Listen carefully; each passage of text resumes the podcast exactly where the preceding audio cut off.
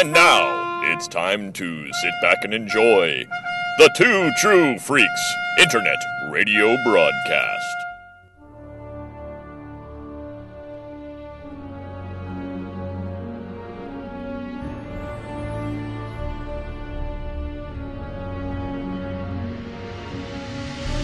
Red alert! All hands to battle stations!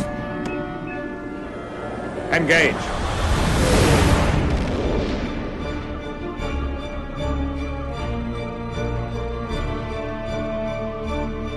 Captain Picard is a pain, isn't he? Interesting. No redeeming qualities. I think you should be destroyed. The great Captain Picard of Starfleet falls to earth. Go back. Thou shalt most certainly die. Protect yourself, Captain, or they'll destroy you. We are dangerous.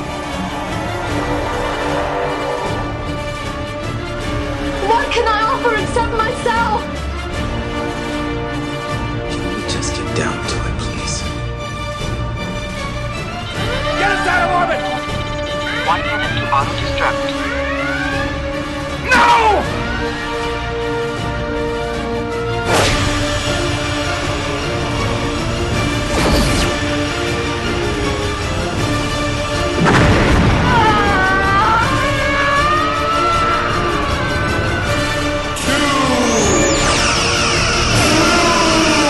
Shut up, Wesley.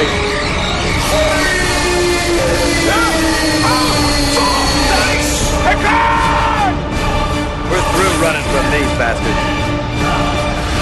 Perhaps today is a good day to die.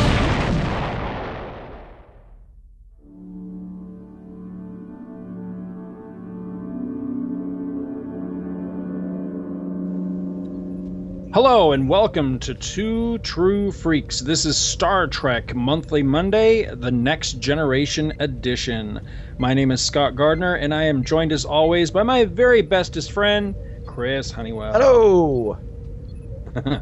How's it going, man? Good. You know, this is a really early evening for us too, so maybe Hopefully I'm a we'll little be more awake than I usually am. You're the one who's usually shagged out the most when we.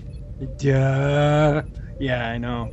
Man, I've it's it's been rough here these past couple of months, but I'm slightly more awake and conscious for this one. Plus, I'm really really psyched up. Man, we I think we got a good show for the listeners this time. Oh, yeah. Uh, not only do we have the return of the comic books, the DC uh, comic book series for Next Generation, but we are covering one of the all-time greatest episodes of Star Trek in any of its incarnations, in my opinion.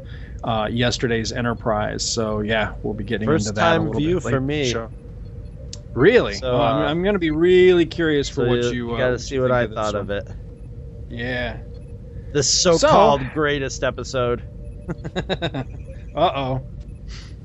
So I guess leading us off, we're gonna go ahead and dive straight into this since neither one of us really has any uh, next generation related news or anything, and we'll dive in with the uh, with the DC comic, right? The only news that I actually I just when you said news, because I usually just think of stuff that I got.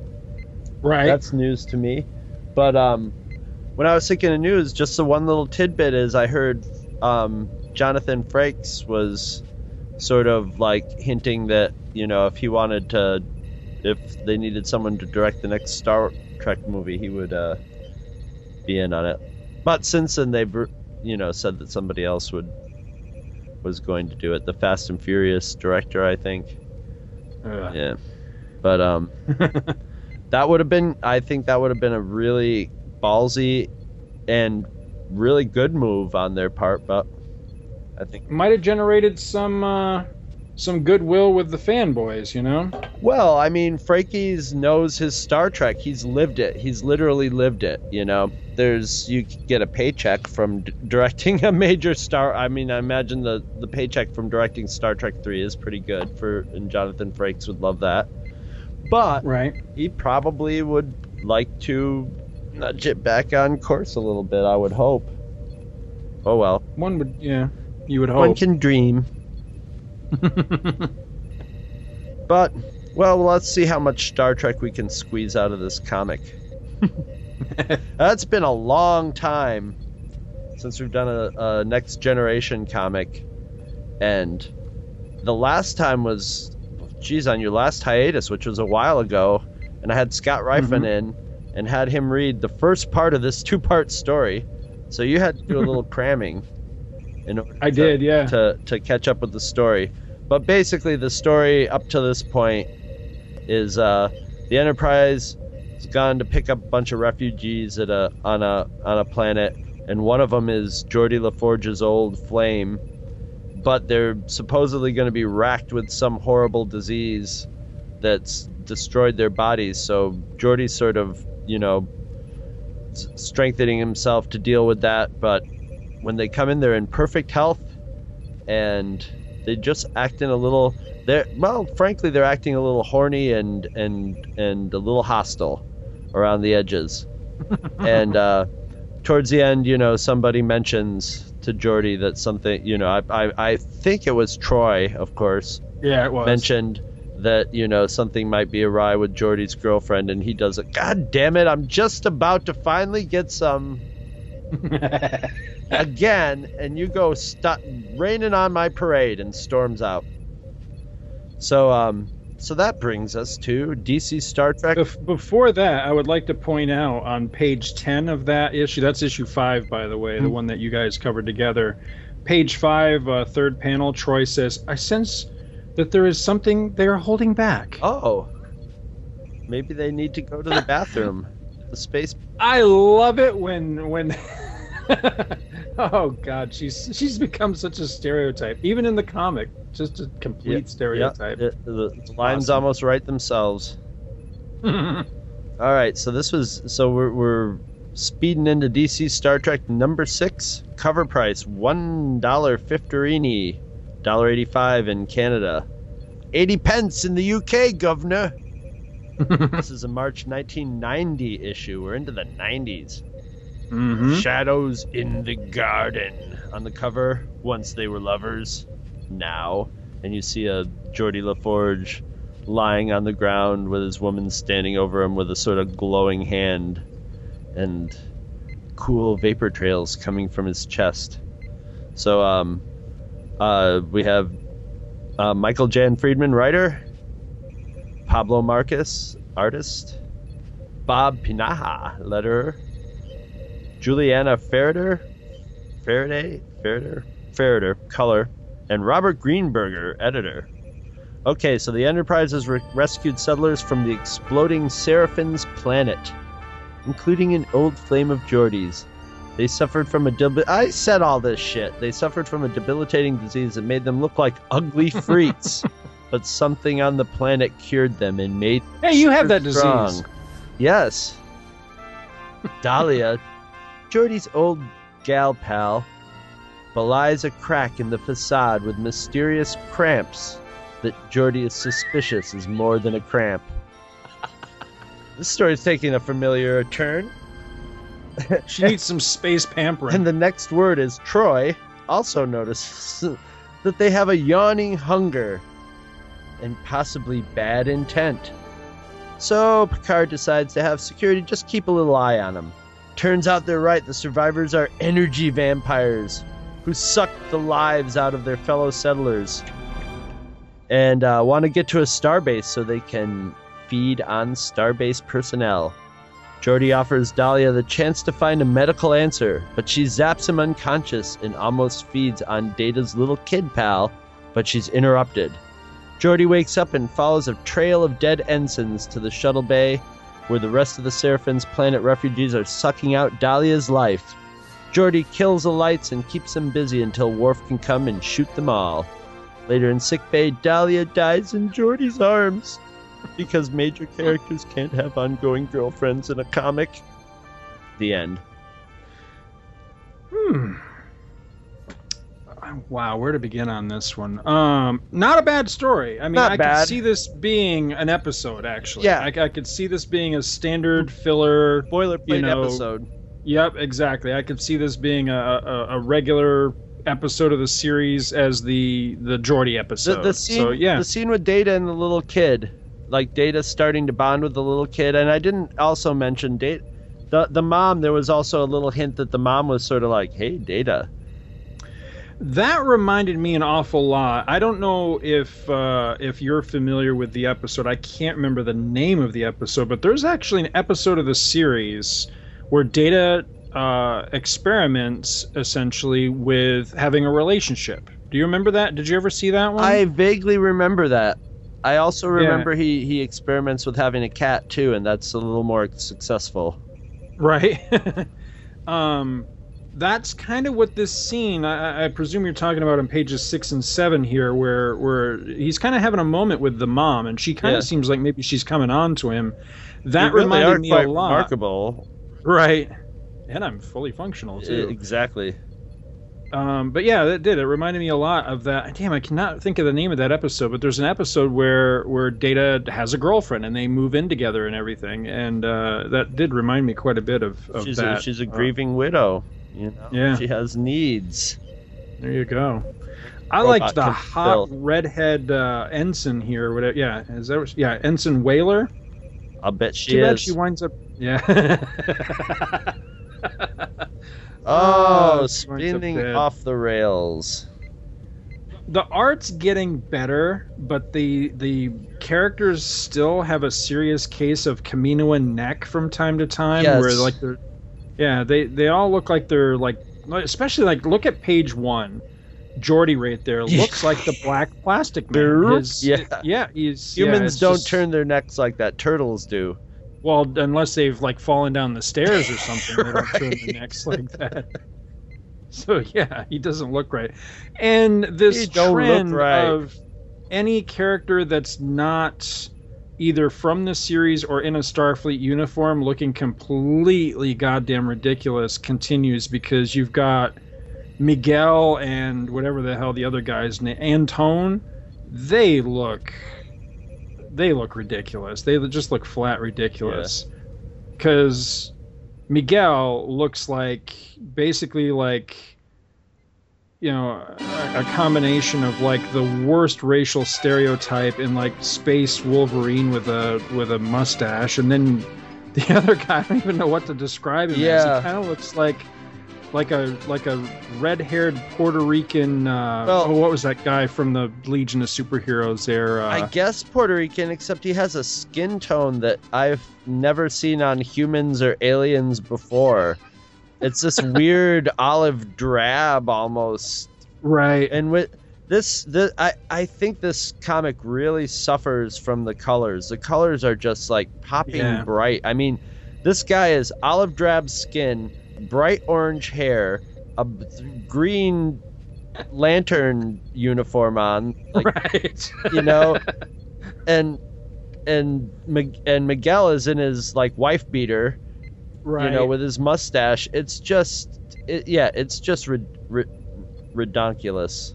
Yes, and I is. think they also, I think they also sort of put it on, on the colorist to take care of the backgrounds in this. Right. Yeah. So you're not, you're only left with sort of hints of the Enterprise. You know, like right. like the last page, sick bay is just like a light shining on a single bed, and yeah. two lines for the wall. You know, and that sort of thing can work really good. But it in in this, it looks like it was hurried, you know. But I will say the art is definitely it's improving. It's not it's getting horrible. There, yeah. No, it's it's serviceable. I mean, it, it it tells the story and it works, but yeah, you can still see where this appears to be, you know, the artist still kind of learning his craft kind of thing because some things are still kind of wonky. Um, Dahlia, I thought looked really good, but her outfit is really strange. She, she's kind of like she's kind of like next gen's version of Miramanee or something. Yes. She's just got this weird, you know, it's like a cross between. Well, they make her uh, look like she's in Klingon gear on the cover. Right. Yeah. And inside she's got her Stevie Nicks outfit on. Right. yeah, very much so. Now there was a panel here. Let me see if I could find it because I I never did write any notes on this. I just kind of made a mental note of things I wanted to talk about. So I'm not sure if I can find the panel again. But there was a panel of Geordi that I don't want to accuse anybody of anything, but I'm pretty sure it's a swipe from somewhere. There's a shot of Geordi with his finger in the air. The art in that particular panel doesn't look like anything else in the book, and I'm pretty sure I've seen this before. I think this might be from a Neal page 13. It's a close-up shot of of uh, Geordi with his finger in the air, and he's saying, "Don't play innocent with me. I've been studying the other colonists." And then he goes on to say a bunch of other crap about the muscle cramps. But that particular panel really looks Neal Adams to me. It looks like Geordi's only got four fingers too. weird. why would they?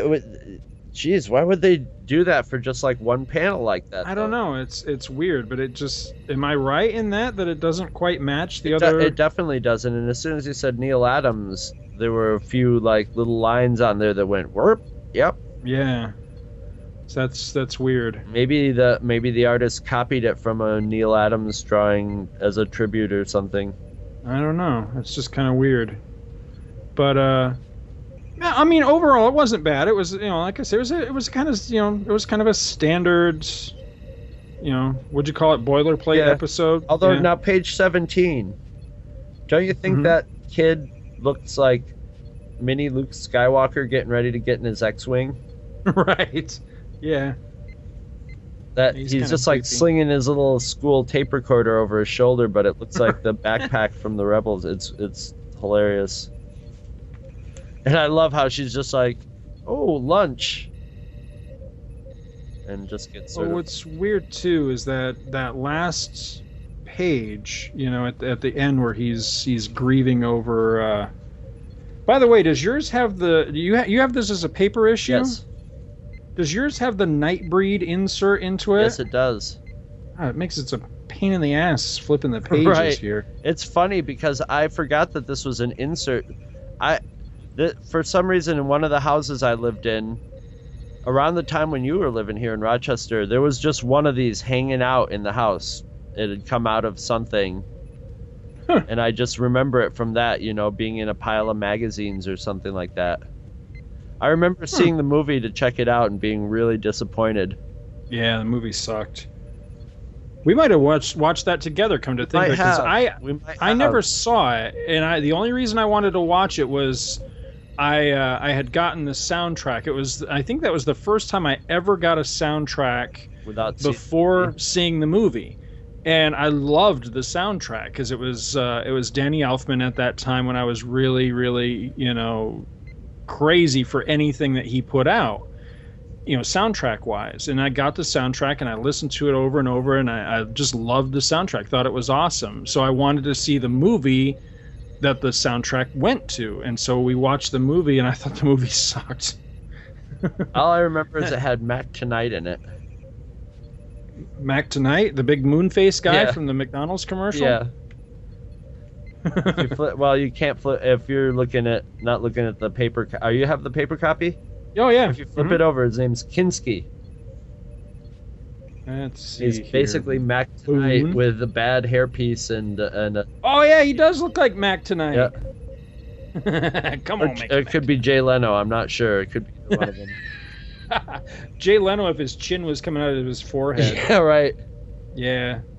Yeah, I thought this movie was stupid. Yeah, just looking at the pictures brings it all back. Just how stupid I thought Well, it it was. was fun Yeah, I- he did um, Hellraiser, and Hellraiser was a well-directed movie. It was it was better than it should have been. You know, it was it, it, it had you could tell. Oh, Clive Barker has talent as a director, and whatever it was, it just seemed to evaporate for Nightbreed. I just remember being like, oh, this is just like inept. Ineptly done. It might have been, you know, it's based on one of his books, and I'll bet you the book's good but the movie was not where I just remember it being really cheesy yeah. and that's all I remember and that's not a good sign when I don't even remember like a scene from it. Yeah, I Can't don't either. remember anything from it. The only thing I remember about it is uh, that the the place that the creatures come from was called Midian, which just made me laugh because that's what I've always called that that strip in the road. Right. Like when you're ex- exiting a business and you want to go left but you can't because the friggin' Midian strip is there, so you got to drive 20 miles out of your way to be able to turn around and go the other direction. So then you just So I thought I drive was your amused- car right over it. yeah, exactly. right over. Rip your tonight. muffler off the car. Yeah. But it just amused me the thought of these freaky monsters actually coming from a Midian strip in the middle of the road. I thought that would be funny. Beyond that, I got to be honest. I, I think I got more kicks out of some of the ads that were in the in the Yeah. things that were in the book than the actual story itself. I mean, the story was serviceable. Now, what I was going to point out though is at the very end, that last page where where Geordi is mourning, and that's kind of creepy too. How he's like standing and yeah, yeah, it's kind of weird. hunched, weird, and yeah. But there's this quote, and it says, "There are shadows in the garden." I presume this is from the book that she was reading earlier in the story, because there was a book in the moment where they're they're having their little yeah, I think lovers it was a poetry book. Yeah, it said shadows in the garden, which I was like, okay, whatever. It says there are shadows in the garden. Like us, they are the children of the sunlight. Uh, learn to love them despite their darkness, for with the onslaught of night's greater darkness, they will fade and be forgotten. And then it says, an unknown Vulcan poet. I'm like, what? Published a book that everybody knows. Well, why would why would a Vulcan be writing about love? I just was. And maybe it was an ancient Vulcan. I guess. And I, I gotta say, it doesn't really fit into the uh, narrative. Really, it's a tender, it's a tender romantic sentiment at the end. But really, the tragedy of it was that she really probably, they probably shouldn't have survived because they were life-sucking vampires, and they were Right. not too uh, shy about it. You know, so right. you know, Jor- Geordi's just like he can't get a break, man. Not on TV, not in the comics. Can't get laid. Poor guy. He's, I, I know, and I and I Ah. my suspicion is he's the guy that we're supposed to identify with. Uh, did you notice on the inside front cover that they have? Uh, this is uh, uh, what's his name? CC Beck's obituary. This is when CC Oh. Beck had just passed away. I thought that was sad. But yeah, that was all I pretty much had on this one. Uh, you know, pretty pretty standard issue, I guess. Well, I definitely will not be writing home about it in the future. but I won't be burning it. I'm glad. I'm I'm really psyched because now we're in a phase of my Star Trek, especially the Next Generation. I got a lot of these on hard copies, so Yeah, I like too. that a lot better than reading them in the computer form. Yeah. Well, these uh, these next gen comics, at least for the foreseeable many months to come, uh, they're all new to me. Well- I, I might have the, the physical copies, but I haven't read them. Um, I I forget where my reading on that actually starts because I, I only ever read just a smattering of stories. Because there was one, I want to say it was around issue either 50 or 75 uh, that was kind of a sequel to Best of Both Worlds. That one I read, um, and then a, a you know like just a smattering of issues here and there. Uh-huh. But that was pretty much it. I mean, all this stuff in the in the beginning, like we're touching on right now. This is my first time reading all this stuff, so it's all fresh and new. Yep. Me too. What? I gotta That's tell you, I probably wouldn't read next gen comics on my own, but No, I, I no, I wouldn't either. I'm not I'm not not enjoying. it. No, it was it was fun. I mean, it'd be different if it was a slog. If it had taken me, you know, an hour to read it and it was really wordy and meaty and all that, it'd be different. But I mean, I've read both of them in like 20 minutes. yeah, so no, they're not- very similar. Uh, the the comics are very similar to the TV show, so Mm-hmm. Yeah, very much so. I could see little little glimmers of, of things in the stories that I can't I can't help but wonder if maybe they picked up on and expanded on in actual episodes of the series later on. I'd be thinking about doing that if I had to put out a weekly TV show. Yeah, sure, why not? It's an idea mill for them. Well, we ready to dive into the episode proper on this one? Yes, I'm. Yeah, I'm more than ready for this one. All right, I am looking forward to this myself. Now, I'm going to give you the choice, sir, I have two books Ah. open in front of me. I have the Star Trek Companion by Larry Nemecek, or I have the Nitpicker's Guide for Next Generation Trekkers by Phil Farrand. And I'm going to give you the choice of which one you'd like the synopsis from. I'll always pick nitpickers. Screw Nemecek. Poor Larry I've given him a chance. The one thing I will pull out of the uh, Star Trek Next Generation companion is, of course, the air date, because that's the one thing I really like about this book. Beyond little trivia bits and things like that, I like that it does give you the original air date. Uh, this episode, Yesterday's Enterprise, aired the week of February 19th, 1990. Next time on Star Trek The Next Generation, an enterprise from the past rips through time and alters the future. I'm supposed to be dead. Now, Lieutenant Yar lives again to help the crew fight a devastating battle. This war's not supposed to be happening. You've got to send those people back to correct this. And one courageous team must die to save the Federation from destruction on Star Trek The Next Generation. Wow. Almost, almost 25 years ago. That's just amazing. Insane to think about. Wow. All right. So, from the next generation or the uh, Nitpicker's Guide for Next Generation Trekkers, here's the synopsis. A strange, swirling cloud, defying description, appears in front of the Enterprise. Data surmises that it is a temporal rift, a rip in the fabric of time. Moments later, a crippled ship flies through. It is the Enterprise, NCC 1701C, the predecessor of the current Enterprise NCC 1701D. Suddenly, everything about the Enterprise D changes. It is now a ship of war that has been battling in a conflict with the Klingons for the past 20 years. Worf is gone, and Tasha Yar is once again head of security. Soon, Guinan visits the bridge. She knows that the current state of reality is wrong and convinces Picard of it. Just before leaping into the future, the Enterprise C was responding to a distre- distress call from a Klingon outpost. The attacking Romulan ships then turned and fired on the Enterprise C. The fierce volley of photons and phasers created the rip uh, in time and excuse me, created the rip in time and shot the Enterprise C into the future. At the time, the Federation and the Klingons were discussing a peace treaty. The disappearance of the Enterprise C meant no Federation ship came to the aid of the Klingon outpost. When the negotiations broke down, no symbolic act stopped the outbreak of war between the Federation and the Klingon Empire. Picard discusses these matters with the captain of the Enterprise C. She agrees to go back to almost certain destruction. During the first attempt, however, a Klingon ship attacks and the captain of the Enterprise C is killed. Meanwhile, Yar learns from Guinan that in the original timeline, she died a meaningless death, and it says here see Skin of Evil. That was the episode where she died. Yar gets permission to go back with the Enterprise C. As soon as the Enterprise C heads back into the rift, everything returns to normal.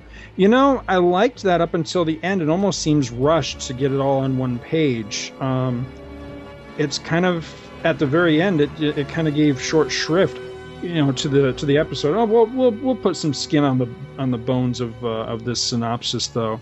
I'm dying to know, sir. What did you think of yesterday's Enterprise? Did it live up to the hype for you? I have to say, I this is now fighting with City on the Edge of Forever for best written Star Trek episode in my book Mhm. right now. I I was amazed, and I wasn't convinced until the very end of it. Uh, not that I wasn't wasn't giving it the hairy eyeball. I was like, it was an awesome episode. It, I love how it takes you completely off guard by just set you know all of a sudden they're talking about the enterprise c and we're in a different you know you have to piece together what's going on you know yourself pretty much because Right. there's nobody there's nobody possibly Guinan's character could have done it but there's nobody to come in and explain that part of the story to you. Because Right. everybody is unaware that they're reality that they're living just instantly in a different reality you know? And uh and it's very you know disconcerting. You're like did i miss something? You know enterprise c what are we talking you know it's a d and it's a d but that's not the d i recognize in c. What the hell is this? You know? So and then you and then it's written so well that you piece it together you know? You by the time you figure out what's going on that's when you're supposed to figure out what's going on. Right. um I, I had a big whoa moment when um um Guinan's sort of flirting with Worf and then a giant space vagina opens up in the right right outside the window. Well, what's funny in that scene at the beginning is Guinan says something and Worf has a big old belly laugh. yes Now, later, and I couldn't tell you what episode it is, but in some later episode, she makes a remark to the fact that she has never heard him laugh or wants to hear him laugh or something to that effect. In other words, she can't remember later in a future Uh-huh. episode that he, that he ever laughed, which I, I think is really strange, you know, because this was before yeah the, she the should have time. remembered that yeah Yeah, that's a, before that's the timey wiminess and all that. Yeah. writer not getting their timeline straight I think this has one of the best openers of any episode because just you know the fact that the, the timeline shifts picard steps out of the way and and it's no longer Worf but tasha yar is back. No explanation or anything. Yes. And then the enterprise comes you know That the, must the prior been- enterprise comes that must through. have been crazy when this first came out you know. Mhm. and you were watching it and all of a sudden new episode there's tasha yar as if she was there all the time. Always there yeah, hmm Now, while we would see, we have seen, and we would see again, uh, captains of the Enterprise together on screen. This is the only time that Enterprises ever share the screen, two different Enterprises, which is wild when you think about it. Out of all the Star Trek episodes that are out there, that this is the only one where two Enterprises ever shared the screen at the same time. That's pretty nice crazy. battle scarred enterprises Oh, I love love the look of the Enterprise C because Yeah. when you look at that ship, you can basically see uh, you know all four existing versions of that time. You know, you can see pieces of the of the movie, you know, the Kirk era Enterprise.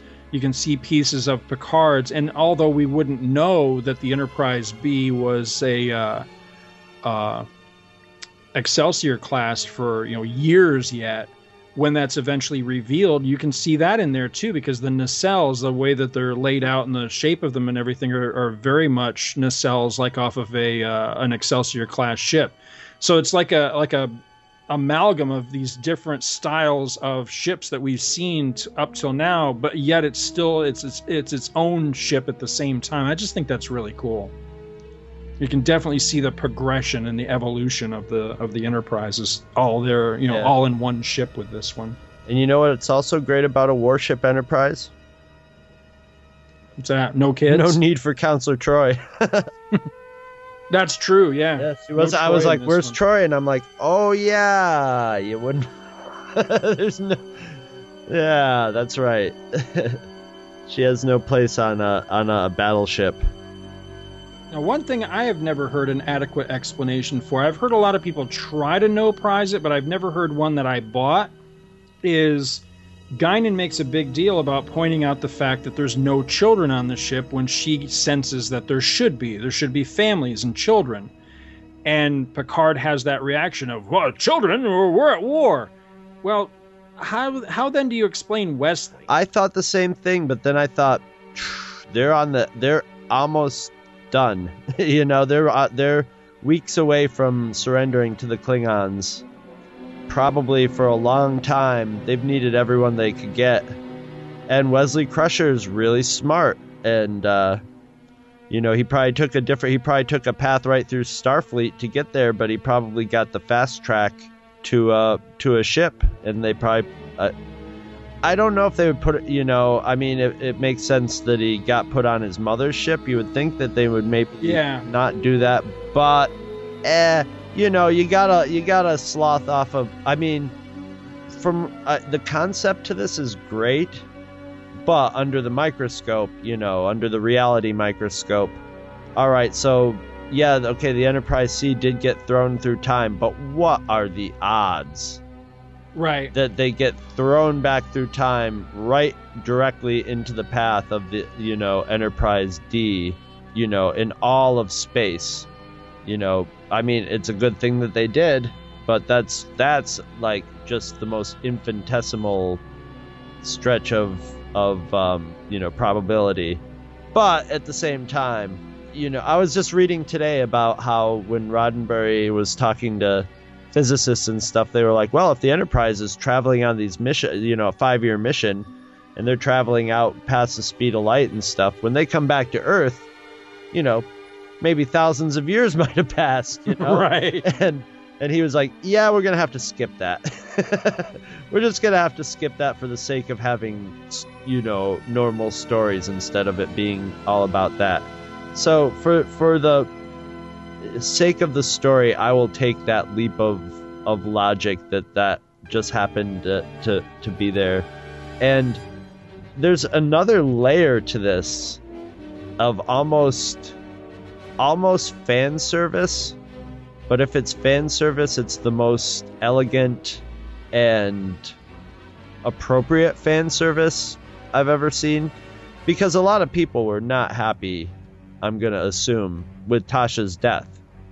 And I think that's directly addressed in this episode with like you died a meaningless death and there were probably a lot of people who are like, "Hey, you know, there and you're used to in TV and movies and stuff when somebody dies or something, they have a dramatic death, you know. Right. It might it, it, they you know, and hers was that random just awful thing that happens in a split second and it's over and you know you're sort of in shock, which was kind of especially in a action adventure science fiction show like Star Trek, maybe in a hardcore drama or something like that.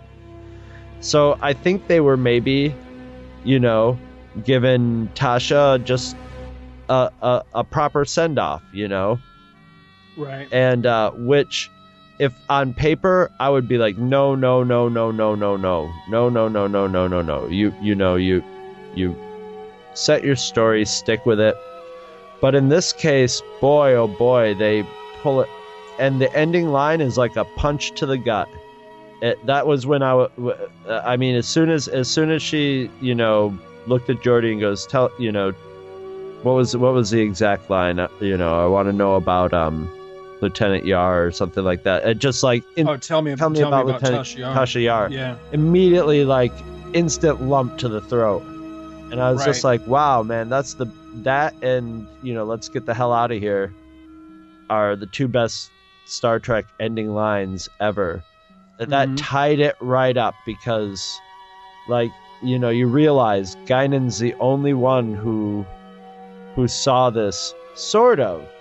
You don't know how much of it she really remembers, but she remembers enough of it to know that she met Tasha Yar, and Right. that, and that there like it was this weird, you, you know, and maybe it has something. It may have something to do with Guinan, and that might be why the Enterprise. I'm just thinking of this. The Enterprise C showed up there, you know, at that particular time. Right. Uh, because it has something to do with her. yeah, obviously. I mean, obviously, her species does not exist in time the same way that we do. Well, I've heard a number of different explanations because the episode itself posits that same theory that hmm. maybe it's her species, it's it's her people and their perception of how time works that maybe they're not completely completely tied to linear time. But another explanation that I heard that I actually like a lot better is the fact that this episode is directed by David Carson. David Carson would go on to uh, direct Star Trek Generations. Now, Guinan plays a rather pivotal role in Generations as well because she is the glue that ties the story of the two enterprises together in that episode as well because she goes into the Nexus Right. and remains uh, in the Nexus even when she's beamed back uh, out of the Nexus, you know, uh, Oh, in the right. beginning of the movie. That's right. So that that echo of her stays behind, and that piece of her stays behind in the nexus of realities. So I'm thinking that now this is completely a retcon, granted, but that that has something to do with her ability to sense when the timeline's gone screwy because she's tied to the nexus of realities. And I just I like that explanation a lot better. I I really like the fact because I I make no mistake of the fact that I'm a big fan of Generations. I actually rather like that movie quite a bit, and as time goes by, I like it more and more because there's certain aspects of it that that really work for me once I let go of the fact that it's not exactly the movie that I wanted, but the movie that I got, I, I rather do have a, a, a soft spot for one of the things that I find really cool with this episode is that I think over time I've come to believe that this was very, very intentional. Is all right, so in this in this episode, yesterday's Enterprise, you've got the meeting of two enterprises, two captains, this whole big time travel story with, you know, these two captains and these two enterprises meeting up generations much the same thing. The two enterprises don't necessarily meet but in that movie you do have two enterprises. Right. And you've got the the the two classic captains of the enterprise you know coming to meet each other for the first time kirk and picard. There are a number of scenes that are paralleled in both episodes because in this there's the scene where they beam over to the Enterprise C, and Picard and, or excuse me, not Picard, Riker rather, Riker and Yar hear a noise and they go over to a pile of debris and they shift all the debris off and Riker shines his flashlight in and they find a, a, like a lone survivor on the bridge you know besides the captain who was still alive but they find this survivor buried in the rubble that they didn't originally know was there same exact thing happens in generations when they beam over to the science station. They hear this groan or something, and That's they right. go over and they shift all this stuff, and they find uh, Doctor Soran buried under all the stuff, and they you know they reach a hand in and pull him up. Same exact same scene, and then later in the movie uh, and in this episode, there's the big battle, and I'm telling you, dude, the engine core breach Oh. in this is almost exactly paralleled, almost right down to the dialogue with when the warp core breaches on the Enterprise D in Generations. And of course, in that one, it ends up destroying the ship. It doesn't go that far in this. But you watch those two scenes side by side, and it, it would be tough to tell which is the, the show and which is the, the movie because they're they're so almost close to each other. I can't help but believe that that was intentional, that it was it was purposeful callbacks to this prior meeting of two enterprises. I just think that's really cool, and it, and it really just strengthens my my love for both this episode and that that feature film. I, I think that's really neat. I, I can't help but believe that that's got to be intentional on on Carson's part. I'd be shocked to find out it was otherwise because it's just too, you know, too similar. I just had it. I just had a little epiphany about this episode. It's a it's a ghost story. It's a love story between two ghosts that help each other out into go back into death. She Tasha helps this guy who who's going to sacrifice his life by going there to help him out and he provides her with a meaningful death. And they're both Mhm. characters they're both characters. When they were when they were making out i realized when i was watching it these two people are dead. These two people don't exist anymore. Right. and, yeah. and by the end of this they're more more than likely going to go back into non-existence. But they One of the they get a Uh, chance to fall in love and have a little mini relationship I gotta be honest. Uh, one of the things that works best for me in this episode is Christopher McDonald as Castillo. I really like him in this, and it's funny because I've seen him in other things on TV, and he always plays a dick. yeah And well that's this, why I, and i was sort of biased against him because i probably saw him and was like uh, recognized him subliminally as that dick from tv but he's in the short amount of time that he's allowed he's a very complex character he's very number one like you know he's got a lot of riker in him but it's at the funny same you say time that he was in the contending to to play to play number Riker. one that makes He sense was, yeah. that makes sense He's Yeah. got a similar vibe to him where he's got that sort of leading man thing but he's got a little bit of a weird face for it with and weird expressions which make him s- seem a little you know funkier. I don't know. He, Physically, he reminds me of like the love child of Christopher Reeve and John Wayne. That's scary. He's he's well, yeah, but you know he's got that like lantern jaw, but you know that that big kind of awkward frame like John Wayne had. You know Yeah. what I mean? He's just, but yeah, very heroic looking looking guy. But I really like. I, I mean, this is one of the the times where I really buy the chemistry that and the quick, quick romance between the two characters. I, I totally buy it. And I guess that that sort of answers the question on which way uh, Tasha, you know, which team Tasha plays for as well. you know, it reminds me. she could play for either. She could play for Well, either this is- side, but this this this, is was the hot number at the time, and I'm I'm telling you, it's they're two ghosts that they were meant to hook up. Well, it's funny what you uh, what you led this off with saying that uh, that this reminded you of City on the Edge of Forever because that was one of the notes that I wrote that the episode's just flat brilliantly written, and in my, in my opinion, this is next gen City on the Edge of Forever. Yes, this There's a lot of parallels, but what's really cool is that it, it's so neat that they could do City on the Edge of Forever but not do it at the same time. Right. You know what I mean? It's it's so close It's to not it, a but it rehash of not it, a rehash or a copycat. It- you know why it reminds me of City on the Edge of Forever? Because it's so well written. It's like Mm-hmm. there's not an ounce of fat in it. Everything drives the story. Everything drives the characters. Everything is convincing. The way they, the way they rejigger the bridge, and you know the the the alternate universe, the War Enterprise, is, Right. is masterful. It's perfect. Well, there's also that element, much like City on the Edge of Forever, there's also that element of you can do what your heart tells you, or you can do the right thing and save millions of Yeah. people. And that's the dilemma that Picard goes through in this. By the way, I like Picard in this one a lot. And I can't help but feel that even though he was playing uh, a, a rougher, more battle hardened version of himself, I can't help but wonder if this more yes. um, if this more decisive, battle hardened, quick witted, uh, you know, just just more Kirk like I, I dare say version of Picard didn't appeal to people so much that this is really where his Right. character began to change in the Well- regular universe too because up till now we'd still kind of gotten the soft wishy-washy Picard but in this one there's a great moment where Well, Picard Uh, I still like got the a lot of war to go through in the future. This Right. One.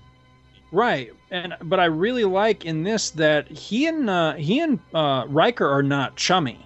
If you notice, there's there's it's never Right. blatant, but there's a couple of little moments where it's kind of obvious that Riker doesn't exactly have his back. He doesn't think that he, he's not enamored of Picard, and Picard doesn't seem like he particularly defers to Riker either. It's a, And yeah, there's a great moment where Riker calls one of his decisions into question, and and very briefly, Picard gives his reasoning, and then just says, "Look, I've made my decision. Right. Dismissed." And I love that because that's not up till now. That's not something I see no, it would the have been regular Picard doing. Yeah, exactly. It would be like, okay, well, you know, give me your opinion. Your Let, let's go on round table on this. Let's let's take a vote. And it's like, no, damn it, you you're like the captain. Make a decision. grapefruit juice and tell me your feelings.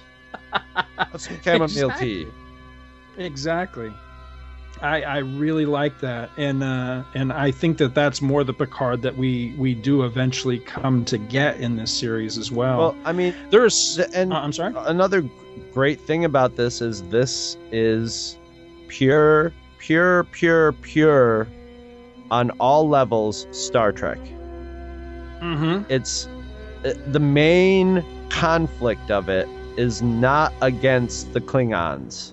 Although there's Klingons shooting phasers at you and, and attacking you, they're just there to drive the story. You know, the the main conflict is in doing the right thing is in first in in doing the right thing and then being able to do you know pull off the right thing. Because actually nobody messes around in this in this. No, you know the captain of the other ship she wants to save her ship at the same time but they all see the situation and know exactly what has to happen. And it doesn't they don't wring their hands very long. I mean i like i was ex- i forgot that we were in a different enterprise or a different universe when she was like all right crew we're going back to the ship and we're going back through the wormhole. She didn't ask Mhm. them you know there wasn't anybody going ah hang on wait Can I stay I'd here, stay please? here. You know, the whole crew was just like boom. Oh, there was no, there was no asking of the crew. There was no like, well, let's see if the crew wants to is going to get behind us on this attack too. You know, if they want to go on the suicide mission. Once the captain decided, they they were on their way back through the wormhole to their death. Did you like her? Did you like uh, Captain Garrett? Yes. Yeah, She I, I did too. Um, uh, at first, I thought they were going to write her as a problematic char- character. You know what I mean? The Starfleet person who's going to be, you know, at just sort of at odds with the Enterprise crew because they need someone to be at odds. But no, she was a full. She was a good captain. You know, she was. Mhm. She was a hard ass. You know, Yep. she was. She was ready to do whatever had to be done. Assess the. That's. That's what I love about this episode. It's not. th- There's a place for hand wringing and deciding and what's the what's the good thing. I don't know. Let's let's sleep on it. And it's not here, and they realize that in the script, or maybe they just had to cram so much story into it that they couldn't have.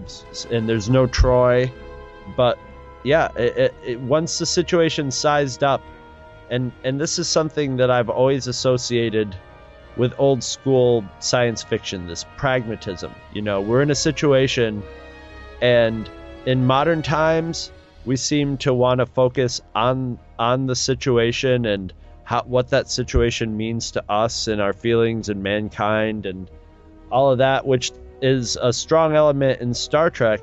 But at the same time, in science fiction, you know, a lot of the times the problem is you're in a situation that's a science fiction situation.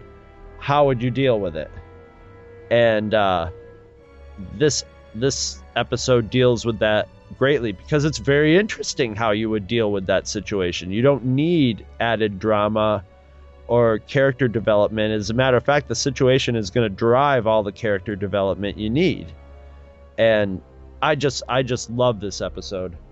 Um I you know and now as time goes on and I hate to keep doing this in Star Trek Monthly Monday and mention the the, the new Trek, but god, they just this episode it's- sits right there as sort of you could hand this to any Star Trek writer writing in any time period and say, "Here, here's here is prototypical Star Trek for you. Everything that you need in your toolkit is in here. There's a couple characters where you have to throw in that aren't in this, but everything else, you know, all the major elements of this of this franchise are in this. You know, what make it come alive. Well, I'll let you off the hook a bit because if you didn't mention that, I was going to. because I had the same thought that, you know, this episode is a great, and I mean great example of fan service, not fan wankery. Right. And what I mean by that is that this episode is a Star Trek fan's dream Yes. because it Oh, gives yes. you so many things that Star Trek fans have wanted to see. Plus, there's a ton of Easter eggs in this one. One of my, a couple of my favorites actually is uh, there's uh, one point where uh, it's very subtle and you have to kind of be listening for it. But Dr. Selar is paged over the intercom system. And she's one of those characters that most people would be like, who the hell is that? But she was the the Vulcan doctor in one of the prior episodes that we'd seen. Uh, she was played Oh, by the same right. actress that that played Worf's uh, Worf's uh, pseudo wife there, the the mother of his child. And I like her character a lot. She's one of those kind of Star Trek, like you know, f- for lack of a better term, expanded universe characters that I always liked quite a bit. And it, like I say, it's just it's a subtle thing. She's just paged over the intercom, but I like that kind of thing. And But the thing is my- that, that is people have thought of that sort of thing as what defines that. And in this, it's just a touch. It's thrown Right, in there if you're paying touch, attention. It's not like, hey, look a tribble. Hey, look there's this. another great one. You know, the the other one that I think is great in this episode is when uh, Tasha and uh, Castillo are in.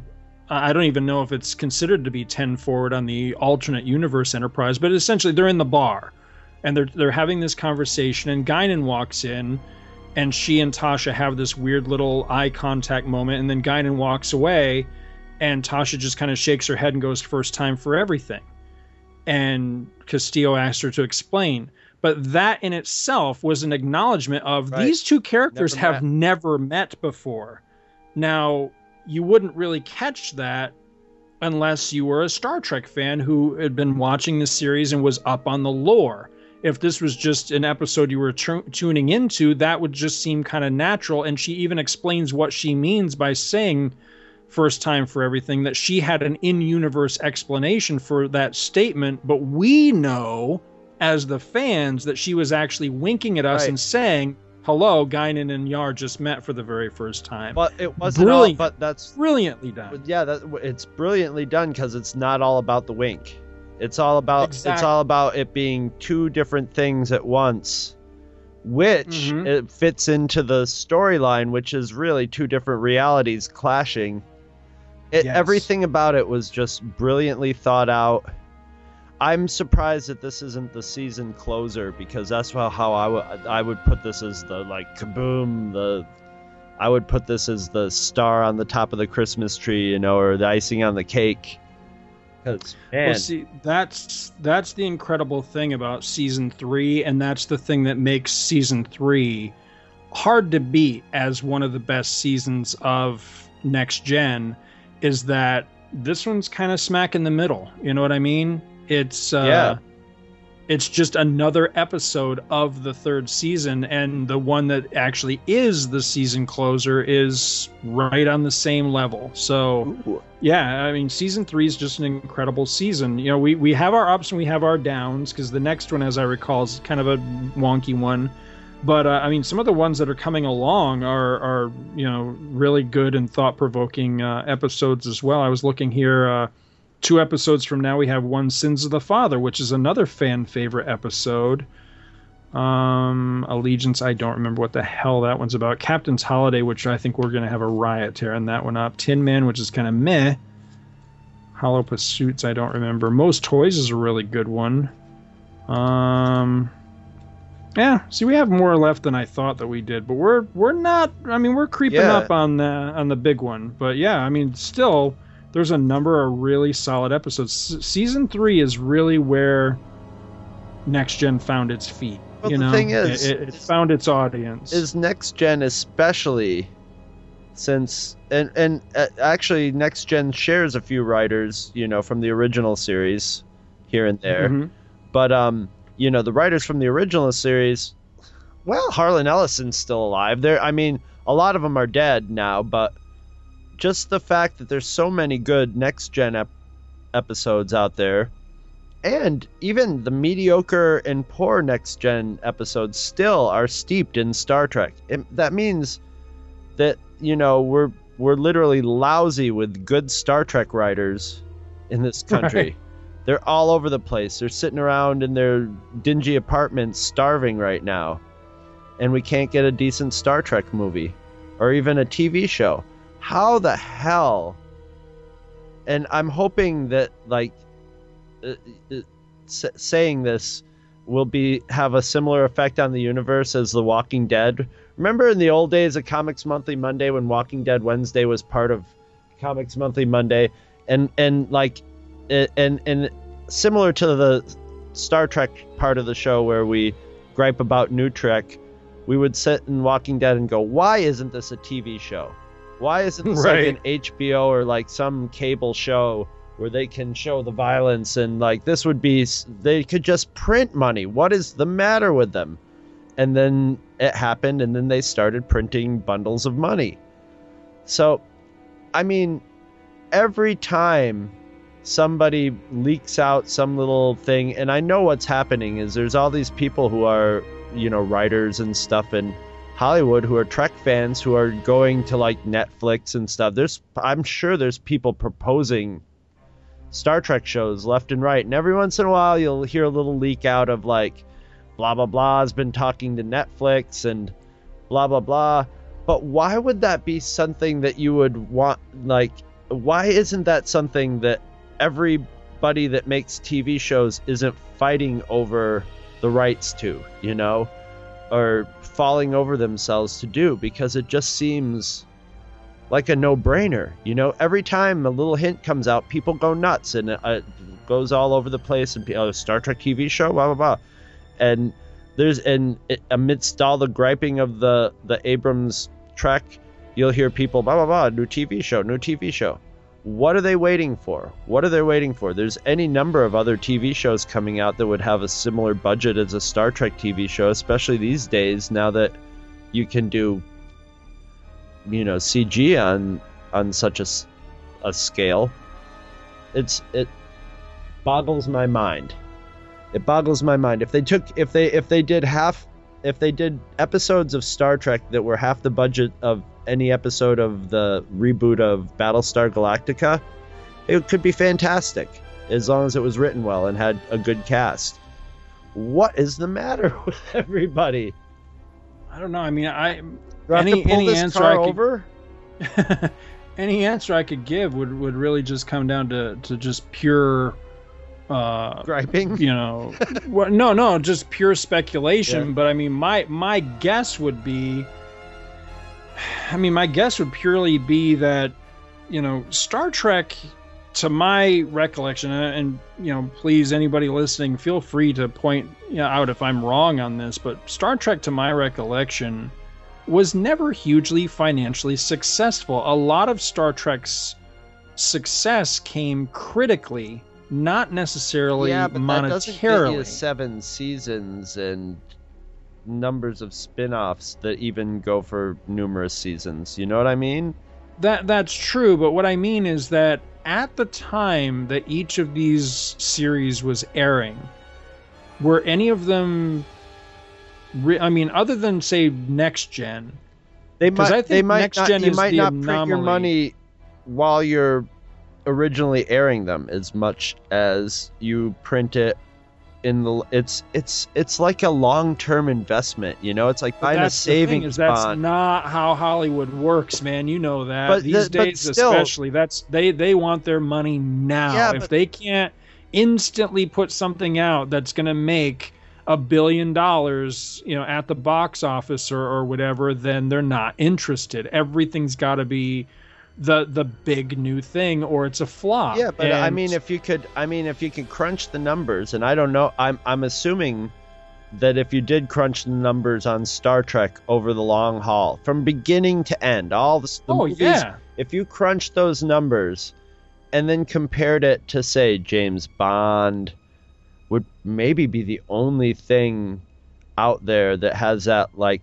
legs of length of time and and well James Bond hasn't really spilled into TV either but and either way I mean the money's money's money and you know I mean if and people are into Star Trek. I know that's a weird statement but you know I mean there's a lot of people in Hollywood who are probably partially there because they were Star Trek fans or you know grew up on it you would think even though well i guess they still would have to sell it to hollywood but if you got yourself associated with that then all of a sudden you can sort of be like a little roddenberry where basically you you have a free ride for life. Not a free ride you're working on star trek which will probably make you pull your hair out. Well, I think another part of that as well, you know, another another part of that that question is I wouldn't be surprised if part of the reason that these different companies aren't chasing Star Trek as you're proposing is possibly intimidation. I think possibly that very They don't fail? base exactly, you know that that fan base that you're talking about you know very well can be a tough crowd. It can be a tough crowd, but guess what? They they won that crowd with Next Generation. That There is a, but that's the thing is, there is a formula in place, Mhm. in place, tried, true, tested, universal and evergreen on how to get Star Trek to work. And I'm and and we're watching it in Star Trek the Next Generation third season, boom, kicking into gear. You know, the Star Trek was there all all through the first two seasons. Third season, boom, it's not just there, it's working. I, I mean, I almost cried at the end of this episode because they're working what's already there, what's already been established. And the, it's and they're not just rehashing it. They're not just saying, "Oh, let's just throw this in." They're they're really thinking about it and going, "What would, you know, what would make this dramatic, and what would be really cool, and what would be this and that." And it's a TV show, so I'll bet. And Star Trek has traditionally always had a lot of input from the actors about their characters and stuff. It's it, on, on one hand, I want to say, how hard can it be? It's very hard, but it's it's the kind of hard work that you can you can accomplish by getting the right people and getting the right people. That's all there is to it. Get the right writers, get the right directors, and get the right cast, and you're you're you're golden. You're golden. If you have a well-written Star Trek story, you're golden. And there's people who who just know it. I mean, you could pluck John Byrne out of the air and and get idea. You know, it. I I, I just I definitely think your idea has merit, but I mean, in, in in attempting to answer your question, why aren't they doing it? I, I just think it comes just- down they're to not going to make enough money off it. It's I, that's the only reason I money. can think I of. think it comes down to intimidation on a number of levels. I think money most definitely has to do with it, in the fact of will we make enough money right now to make this worth our while? And I think right out of the gate, no, hmm. because you know they they'd have to woo back their classic fan base. There's there's so many of them that are disenfranchised by what's been done to That's true. Star Trek in recent history. That's and then true, you have but to if I'm look at provided the with good Star Trek, I'm going to lap it up, no questions asked. Well, I'm that's you and me, but I back, mean- old buddy. You know, Right. But also you have to consider, you know, again from say television, from a from a from a perspective of bringing Star Trek back to television, you have to look that the last 3 incarnations of Star Trek on television were not incredibly successful. You have DS9 which yes it survived 7 seasons, but it was all over the place in the ratings and people either loved it or they hated it and there weren't a lot of people in between. Right. Voyager was very um, uh, divisive again with with the fans. Not quite to the same degree as as DS9, I think, but it struggled. You know, to to go that that that seven seasons. You know, it just it had its fans and it's had it had its loyalty and all, but it was a tough road Right. for that series. It just didn't it just didn't do the numbers. It just didn't have the appeal of Next Gen or even of DS9, which is a shame because I think it's a far superior show to DS9. Well- and then you had Enterprise, which in a lot of ways, and it pains me to say this, a lot of ways Enterprise was a failure because it almost instantly alienated its fan base. And then at the time when it was just winning that fan base back or trying to and delivering canceled. some really quality Star Trek and and really finding its legs and, and finding the show that it wanted to be, it got canned. So that one didn't do the the seasons that they wanted it to do, and it didn't do the the ratings numbers, and it got canceled, which is embarrassing for Star Trek. Well, I think what So we were seeing was an artistic arc. Right. What happens is like you had the original Star Trek, then you had a lot of time to stew and simmer Right. before you know, and then then it looked like Phase Two is going to get off the ground, but then you had the motion picture, and then you had Star Trek Two: Wrath of Khan, and then the movies sort of followed that artistic arc. And Mm-hmm. I think with Next Generation and after Deep Space Nine, it seemed to me I got the distinct impression, and this is a period where I wasn't watching Star Trek, and probably for this reason, to where they were thinking to themselves, well, look, we got to have there's got to be a new Star Trek coming out, and you know that makes sense in franchise land. But instead of being driven, driven by demand and hunger for it, it was like, all right, you know, we got to sort of stagger these new shows. So, you know, once the cast starts getting in there for five or six years, we can have a new show coming in and keep them overlapped. And that way we always have one or usually like two Star Trek shows. Weren't there three go? Weren't were Deep Space Nine, Voyager, and Enterprise all going at the same time, or just Mm. Voyager or Voyager and Enterprise? I'm no, no, they were not on either because side. no, because Voyager kicked off right around the time of Generation. Okay. So yeah, the next gen crew had gone to feature films by, By that, that time, okay. Because Voyager was then stuck in the uniforms of uh, of Enterprise for the, the or excuse me from Generations rather for the whole rest of the of their run pretty much, as I recall. but um you know it sort of it sort of started getting old because it was getting rote but now Right. we're not at that point we're we're and i'm i'm gonna i'm going to hope for what i'm calling to myself the planet of the apes effect with star trek. And it's the tim burton planet of the apes effect where tim burton's planet of the apes came out sort of similar to New Trek, where it's like, bam, we got, you know, a director who's known for being stylistically snazzy and intelligent, and we're rebooting it and we're putting the big money into it and promoting it, and here it comes, and then thud, you know. Not really th- thud financially for Star Trek, but in the long term, st- New Trek has pretty much gone thud.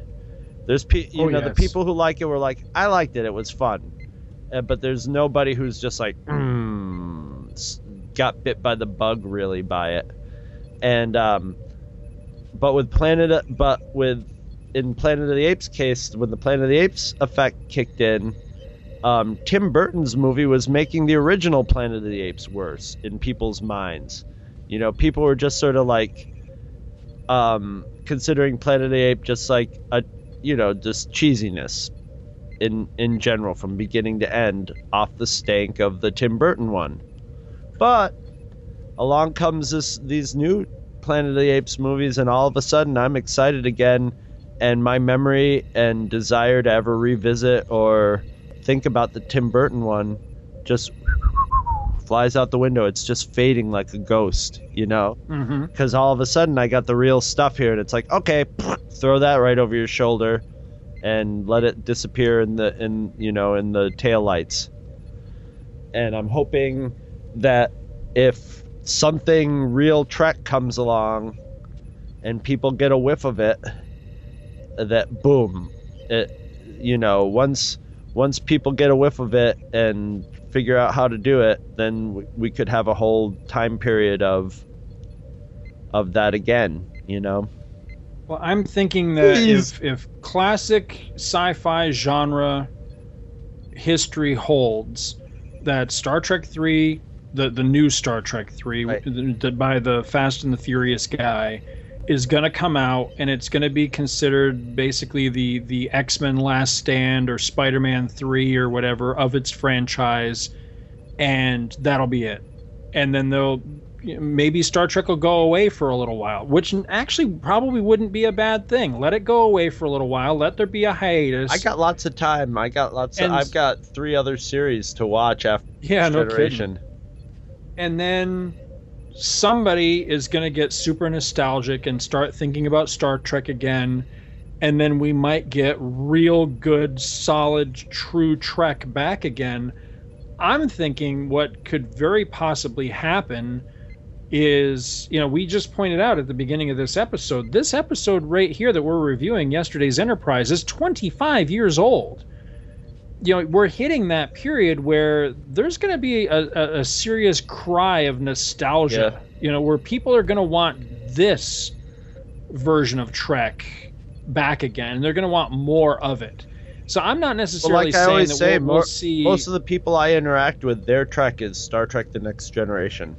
Exactly. You know, I mean, I you know, I make no bones about the fact that I love classic Kirk Trek, but at the same rate, you know, maybe I don't say this often enough, but I'm a huge next gen fan. Trek is Trek, and.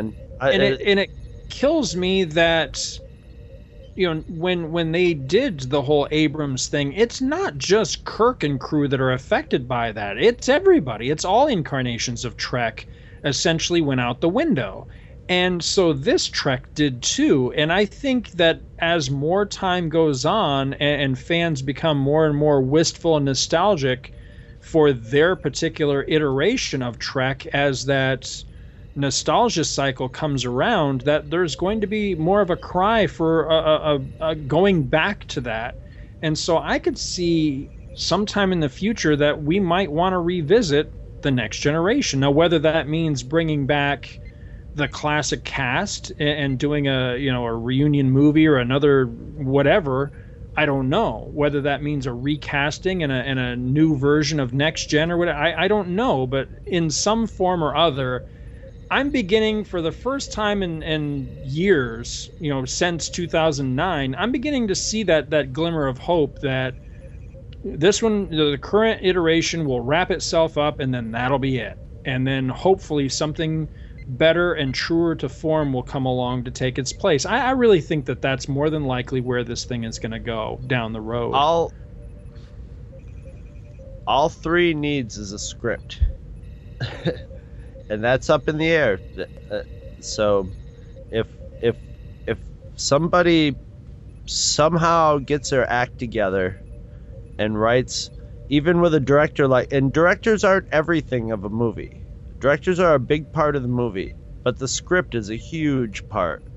And But see, even the best script in the world for the third installment's not going to fix the basic problems that are wrong. Because The- the, basic problem that's wrong with the franchise at the moment is where the franchise is, and the, and the third film can't fix that. well, I that, so what they really so need to do is just do whatever the hell they're doing, make it good, make it suck. Who cares? Just get it the hell out of the way, and then call it a wrap, and then let you know pass it off to somebody else that can just. Here's the thing. I'm hoping what they'll do is they'll just they'll just continue the the story as if this reboot thing never happened. I would love that. That the next iteration of Star Trek that we see is just- completely ignores the reboot. just Well, I would just continues on. Yeah. Well, you know, I mean, I don't necessarily have a problem where it is. I don't think that's a fundamental deal breaker. It's just once you're there, it's it, it, it it's the kind of thing like someone takes you to a club to see a band that you've never heard of in a place you've never heard of and you're like, "All right, I'm here. I don't want to be here." But and then it turns out you see one of the best bands in your life or whatever and it's just like all right that was great that's how i sort of felt with that all right you're gonna put me in another universe all right that's fine if it's gonna deal with you know if if you feel you have to deal put the real cast into some sort of same reality sort of as the old cast instead of just going like here they are they're different actors you know which i would have been Right. totally happy with but either way you've decided to do that now do something trek with it and then they you know proceeded not to do that and that's where that's where all of a sudden i'm not going to defend the alternate timeline as much as i possibly would if it was giving me the stories i wanted you know? But the alternate timeline apparently means you know this is a star trek devoid of sub of real subtext not just thrown on you know story elements sort of washed over security state 9-11 conspiracy theories and stuff like that you know and it's uh, my fucking lawn. But I, I i mean i still hold hope but it's in a sort of bemused manner. I've detached myself from caring at all.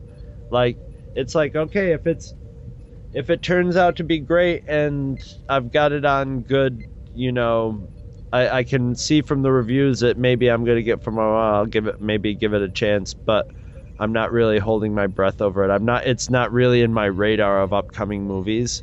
uh, in outside of something that I may have to gripe about at some point, or report on, or be like, or comment on because I'm asked about it because it's happening at the time. But I'm not like, all right, new Star Trek movie. Kai, I don't even know what year it comes in. I'm assuming 2016 or something like that. Whatever. Not with not with a new Star Wars movie, a new Avengers movie, and a new Mad Max movie, all happening within, well, now 364 days. well, you know that that in itself makes me it, it, makes me feel a little sad and a little guilty because with all the great stuff that that has been coming out and that will continue to come out in the future, it, it's been kind of easy to you know to kind of ignore the the version of Trek that's coming out these days that I don't care for. It's easy to just kind of eh, you know turn a blind eye and go like, meh, whatever, let that happen. But at the same rate, when you see something like this, you know, a great classic episode like this really kind of brings it all back to me like, damn, I miss yeah, Star Trek. Yeah, yeah. You know? Oh, I, I mean, really that's why do. we always end up in this conversation after a particularly good episode we always go new trek because it's so f- it's frustrating it's really frustrating mm-hmm. to you know and sometimes i feel responsible that it wasn't like maybe i should have gone to hollywood because then i could have maybe been in a position where i could say like oh, i'll try to get on this new trek film and i'll write the new trek film you know makes me you know it's almost responding to david goyer's troll of like oh yeah well i'm the one who gets to you're not the one who gets to write it. Maybe i should have but then again you know i think about it and then i'm like no i'm glad i didn't make that decision to go there because i would have killed somebody by now instead of write, writing the new can't write the new star trek from prison. So but yeah it's it's it's so frustrating because it's it's i i understand what went wrong with these ones because of J and it's like one of those things where I can't put JJ Abrams in that place where I put like um um Hack Snyder as just like a hated enemy. It's it's more of like he was the it, it, I I'm pissed off at his ego and or and potential greed if it was money motivated I think it's more ego motivated and maybe part of a deal to get Star Wars. Who knows what the you know it might have been part of something he had to do or something, but I don't like the idea of you know it, it was just bad sign after bad sign when he's like I never particularly liked Star Trek and I don't understand it and it's just like well how is this going to happen? It's not. It's going to be him studying it and then doing his interpretation of it and mm-hmm. and okay, I'll give that a chance, but it doesn't look like he put a lot of time into it, you know. Which to, has been happening far too often with with genre things of all kinds, you and whether I it's both, comics or comic book movies or, we, or we anything. Here, it's been happening far too much. We gripe here and gripe here, but after the first movie, both of us were that was a serviceable action movie.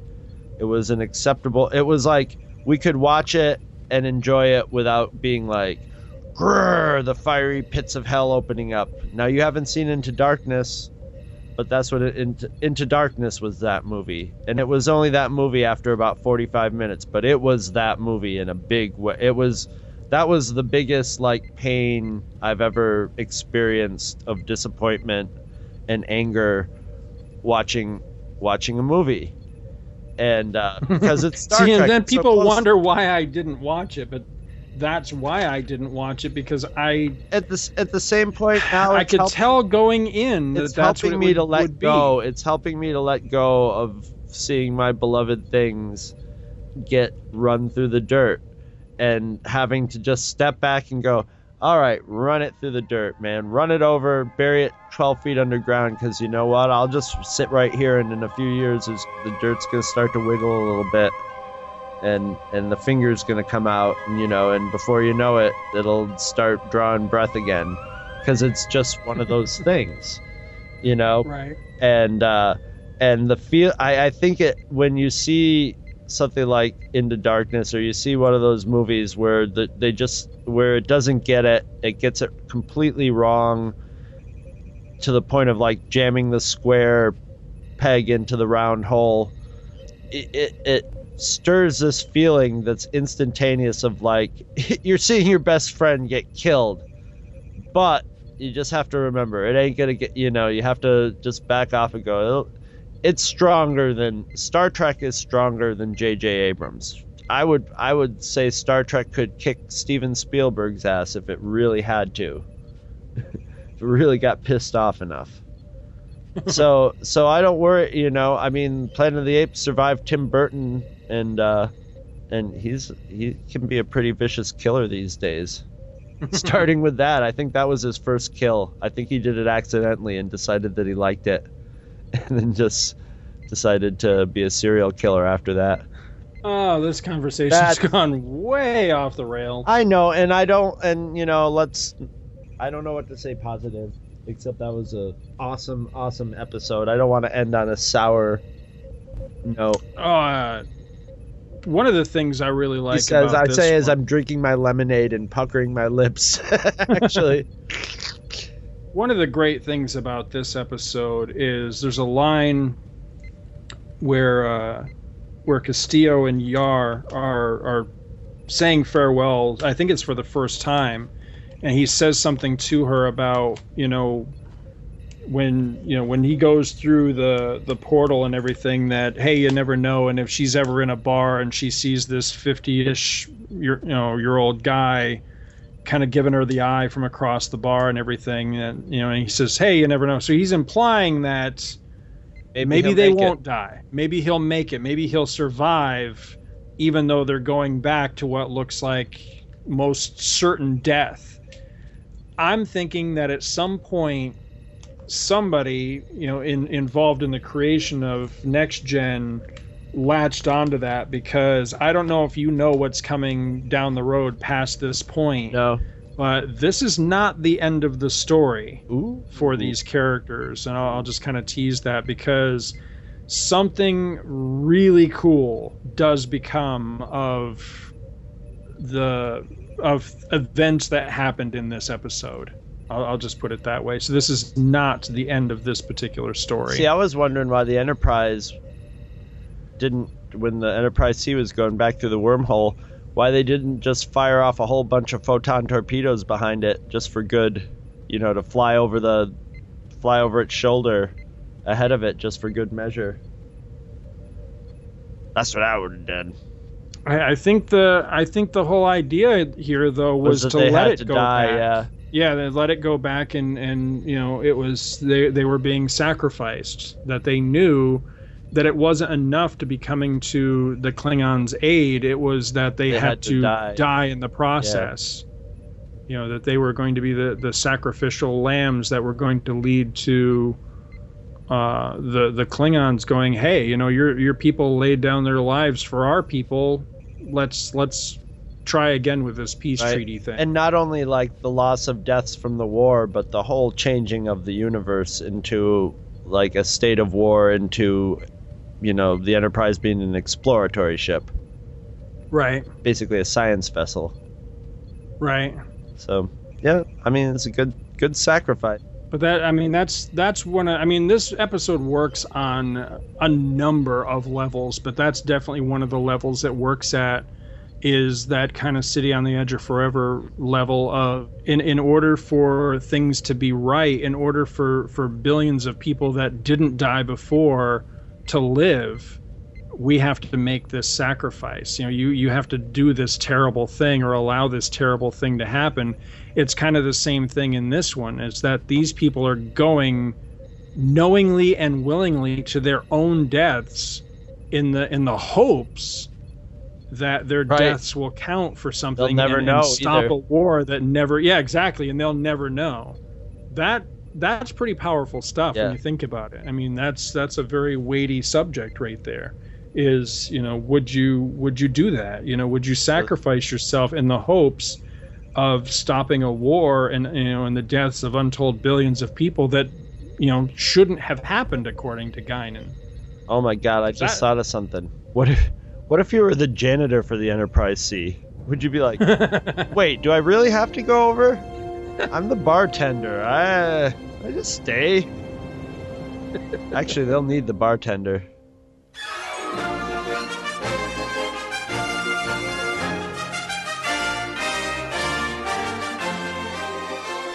If you shop at Amazon.com, please consider using the link at twotruefreaks.com to shop there. If you use this link to go to Amazon and then you shop, Two True Freaks gets a little cut of what you buy and it doesn't cost you anything extra. So you get to shop as usual and help out the Two True Freaks at the same time. Visit our website at twotruefreaks.com. Two True Freaks is always spelled T W O T R U E F R E A K S. You can email Two True Freaks directly at twotruefreaks at gmail.com. Two True Freaks and all of its excellent affiliates are available on iTunes, and you can choose to subscribe to either the entire network if you wish, or pick whichever individual shows you want to follow. We have so many shows to choose from, there's just bound to be one that appeals to your particular fandom. Just search Two True Freaks with an exclamation mark at the end, space, and the number two. You can find Two True Freaks on Facebook. Just search for Two True Freaks. If you ever leave your house and you actually have friends, why don't you tell them about Two True Freaks? If you've enjoyed our show, please won't you take a moment to rate us on iTunes?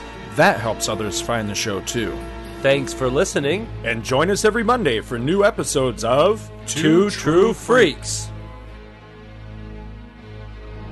We were finally invited aboard one of these spacecraft, which landed near Ann Arbor, Michigan on October the 24th of 1954.